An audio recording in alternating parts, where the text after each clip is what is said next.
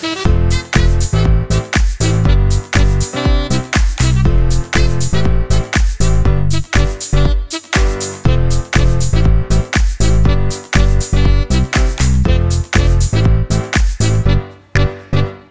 kan je nou in een goed high-end salesgesprek de waarde presenteren van je aanbod?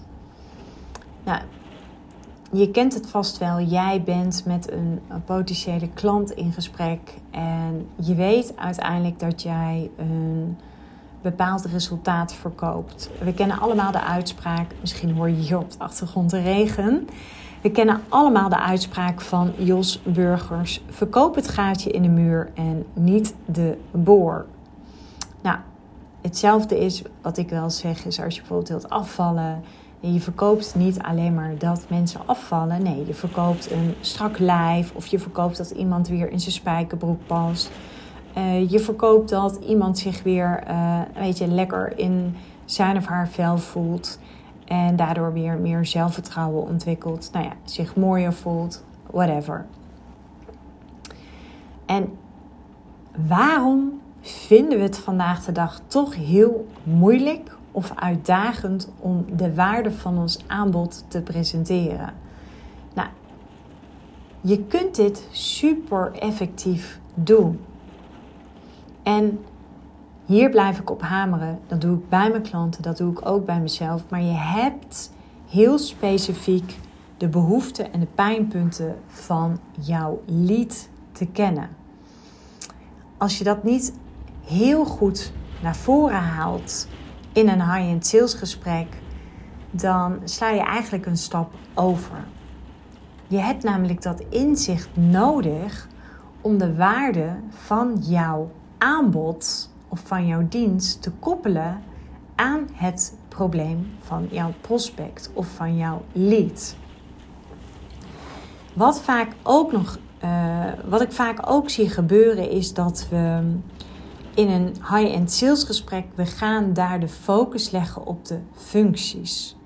Alleen functies zijn niet belangrijk. Het gaat om de voordelen. Het is belangrijk dat jij kunt benadrukken hoe jouw dienst, zeg maar de, de, de levensomstandigheden, de bedrijfsomstandigheden van jouw prospect gaan verbeteren.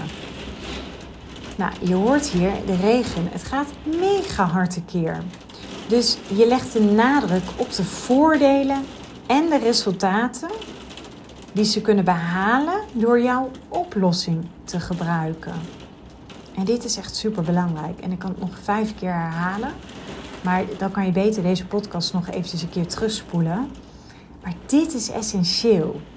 Wees daarnaast ook heel specifiek. Dus geef tijdens een high-end sales call ook een voorbeeld. Geef een voorbeeld van, nou, dit en dit hebben we bij, deze klant gedaan. Deze klant stond daar en daar. Toen hebben we volgens dit en dit gedaan. Uh, zorg dat je hele sterke case studies hebt. Uh, nou, je noemt dat ook wel testimonials.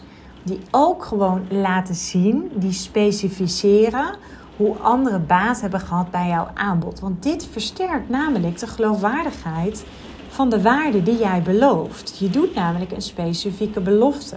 Durf die belofte vervolgens ook echt te claimen. Hè? En dat vinden heel veel ondernemers vaak ook moeilijk, omdat ze dan denken van ja, maar ja, gaat mijn klant wel gegarandeerd deze resultaten behalen? Je moet ervan uitgaan dat in het meest succesvolle geval jouw juiste klant die belofte gaat waarmaken. Dat is belangrijk. Ook hierbij, ik wil ook geloofwaardig naar jou zijn. Als je 100% hebt, als ik puur even kijk naar het coachvak waarin ik zit, dan kan ik het vaak verdelen dat als ik 100% heb, dan zie je vaak dat 20%, nou, dat zijn de pareltjes, die gaan als een malle. 60% doet het heel gemiddeld en 20% heeft het vaak gewoon wat zwaarder. Vergelijk het met een klas met alleen maar VWO, met alleen maar MAVO of met alleen maar HAVO-leerlingen. Je hebt gewoon verschil in kracht van implementatie. Uh, je hebt verschil in het verwerken van inf informatie. Dus je hebt gewoon te maken met niveauverschil. Maar ga uit van die 20% pareltjes. Wat nog meer belangrijk is, is dat jij ook urgentie kan creëren. Dus benadruk voor je klant niet alleen maar waarom het belangrijk is om actie te ondernemen. Nee, je hebt mij wel eens vaker in een podcast horen spreken over verliesaversie. Dus vraag je klant ook: oké, stel dat dit probleem niet wordt opgelost. Stel dat het zo blijft. Wat gebeurt er dan over een half jaar? Hoe voel je je dan? Hoe sta, waar sta je dan? Wat, wat, hoe ziet je bedrijf er dan uit? Dus daarmee hoef jij niet te benadrukken waarom het belangrijk is voor je klant om nu actie te ondernemen. Nee, je laat het je klant zelf vertellen. En dat is veel krachtiger. Want die woorden komen uit de mond van je klant. Want hierdoor gaat jouw klant zelf het verliezen van kansen benoemen. En daardoor gaan zij ook zelf zien wat de mogelijke negatieve gevolgen zijn op termijn van het niet handelen. Nou, wat je ook heel duidelijk hebt te doen, is dat, uh, ja, dat, dat doe ik ook met grote regelmaat. Vooral als ik bijvoorbeeld merk dat de investering ergens nog een bezwaar is, dan weet ik, oké, ik ik heb nu mijn potentiële klant over dat bezwaar heen te laten kijken. En dan communiceer ik de ROI. Dus dan laat ik mijn lead zien welk rendement op de investering ze kunnen verwachten door gebruik te maken van mijn dienst. Dus dan specificeer ik het al. Dan maak ik het eigenlijk heel concreet. Dat helpt. Dan kunnen mensen het op een gegeven moment voor zich gaan zien. En als ze het voor zich gaan zien, dan zien ze eigenlijk die investering steeds kleiner worden. En dan zien ze de, de ROI steeds groter worden. En dat zorgt voor die waardeomslag. Nou, je kan die ROI benadrukken op allerlei manieren. Dat kan in termen van tijd zijn, dat kan in termen van geld zijn, in termen van efficiëntie of hele andere meetbare resultaten. Dat is natuurlijk helemaal afhankelijk van jouw doelgroep, van jouw expertise, van jouw oplossing. Dus dat is natuurlijk wel per ondernemer is dat verschillend. Dan vlakt de emotie niet uit. Dus in een high-end salesgesprek heb je vooral op emotioneel niveau te verbinden. Benadruk namelijk niet alleen maar de logische voordelen voor je klant, want dan zit je in dat rationele brein, maar ook de emotionele impact. Dus hoe zal het gebruik van jouw dienst jouw klant helpen zich beter te voelen of hun doelen te bereiken?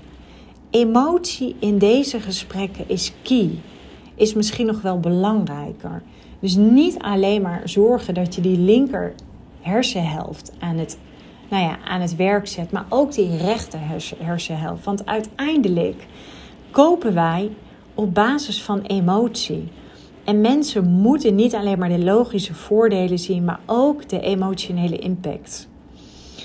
Nou, iets wat ik ook vaak nog zie gebeuren in salesgesprekken is dat de ondernemer hun taal te weinig aanpast aan die van hun prospect. Zorg ervoor dat je blijft afstemmen. Zorg ervoor dat jij blijft spreken in de woorden waar jouw potentiële klant of waar jouw prospect waarde aan hecht. Dus als jouw klant het heeft over. Uh, nou, ik kan even niet zo snel een voorbeeld noemen, maar dat betekent dat je heel goed luistert in het gesprek. Wat ik vaak doe, is ik maak aantekeningen. Dus ik schrijf de letterlijke woorden op die zij uitspreken. En ik vat vaak even samen en dan geef ik die woorden terug dat zorgt ervoor dat zij er ook dat ze het begrijpen. Want ze voelen zich ook begrepen omdat jij communiceert in hen taal. En daardoor ontstaat er ook weer verbinding. Mensen hechten nu eenmaal waarde aan hun eigen manier van spreken, aan hun eigen taal.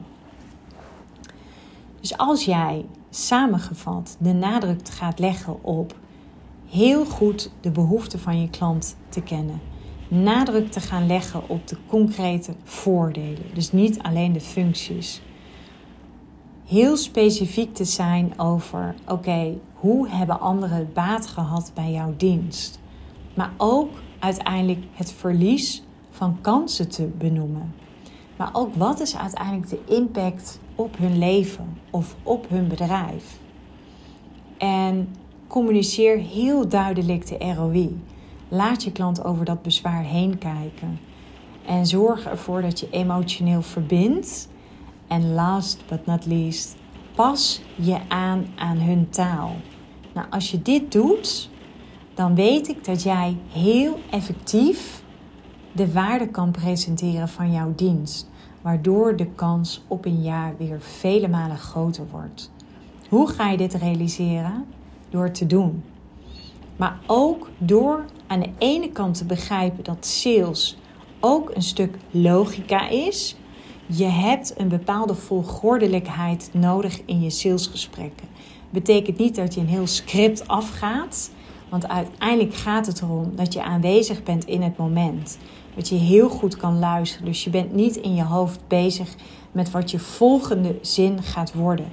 Je speelt in op datgene wat je klant teruggeeft aan jou. Maar jij hebt wel in je hoofd de stappen die je minimaal aan bod moet laten komen. En verder is het ook echt een kwestie van je klant confronteren. Zorg dat je eerlijk bent. Zorg dat je direct bent. Zorg dat je je klant een spiegel voorhoudt. Laat zien dat jij het ook kan rechtvaardigen dat je een specifieke hoge prijs vraagt. Want daar zit uiteindelijk het goud. Dus je bent met alles bezig behalve met jezelf. En op het moment dat je voelt dat je aan het pleasen bent, of als je voelt dat je niet onthecht bent, of als je voelt dat je bezig bent om aardig gevonden te worden, dan verlies je het. En dan wordt de kans op een nee alleen maar groter. Bij deze wil ik jou daarom ook van harte uitnodigen op mijn high-end sales event op 15 maart 2024.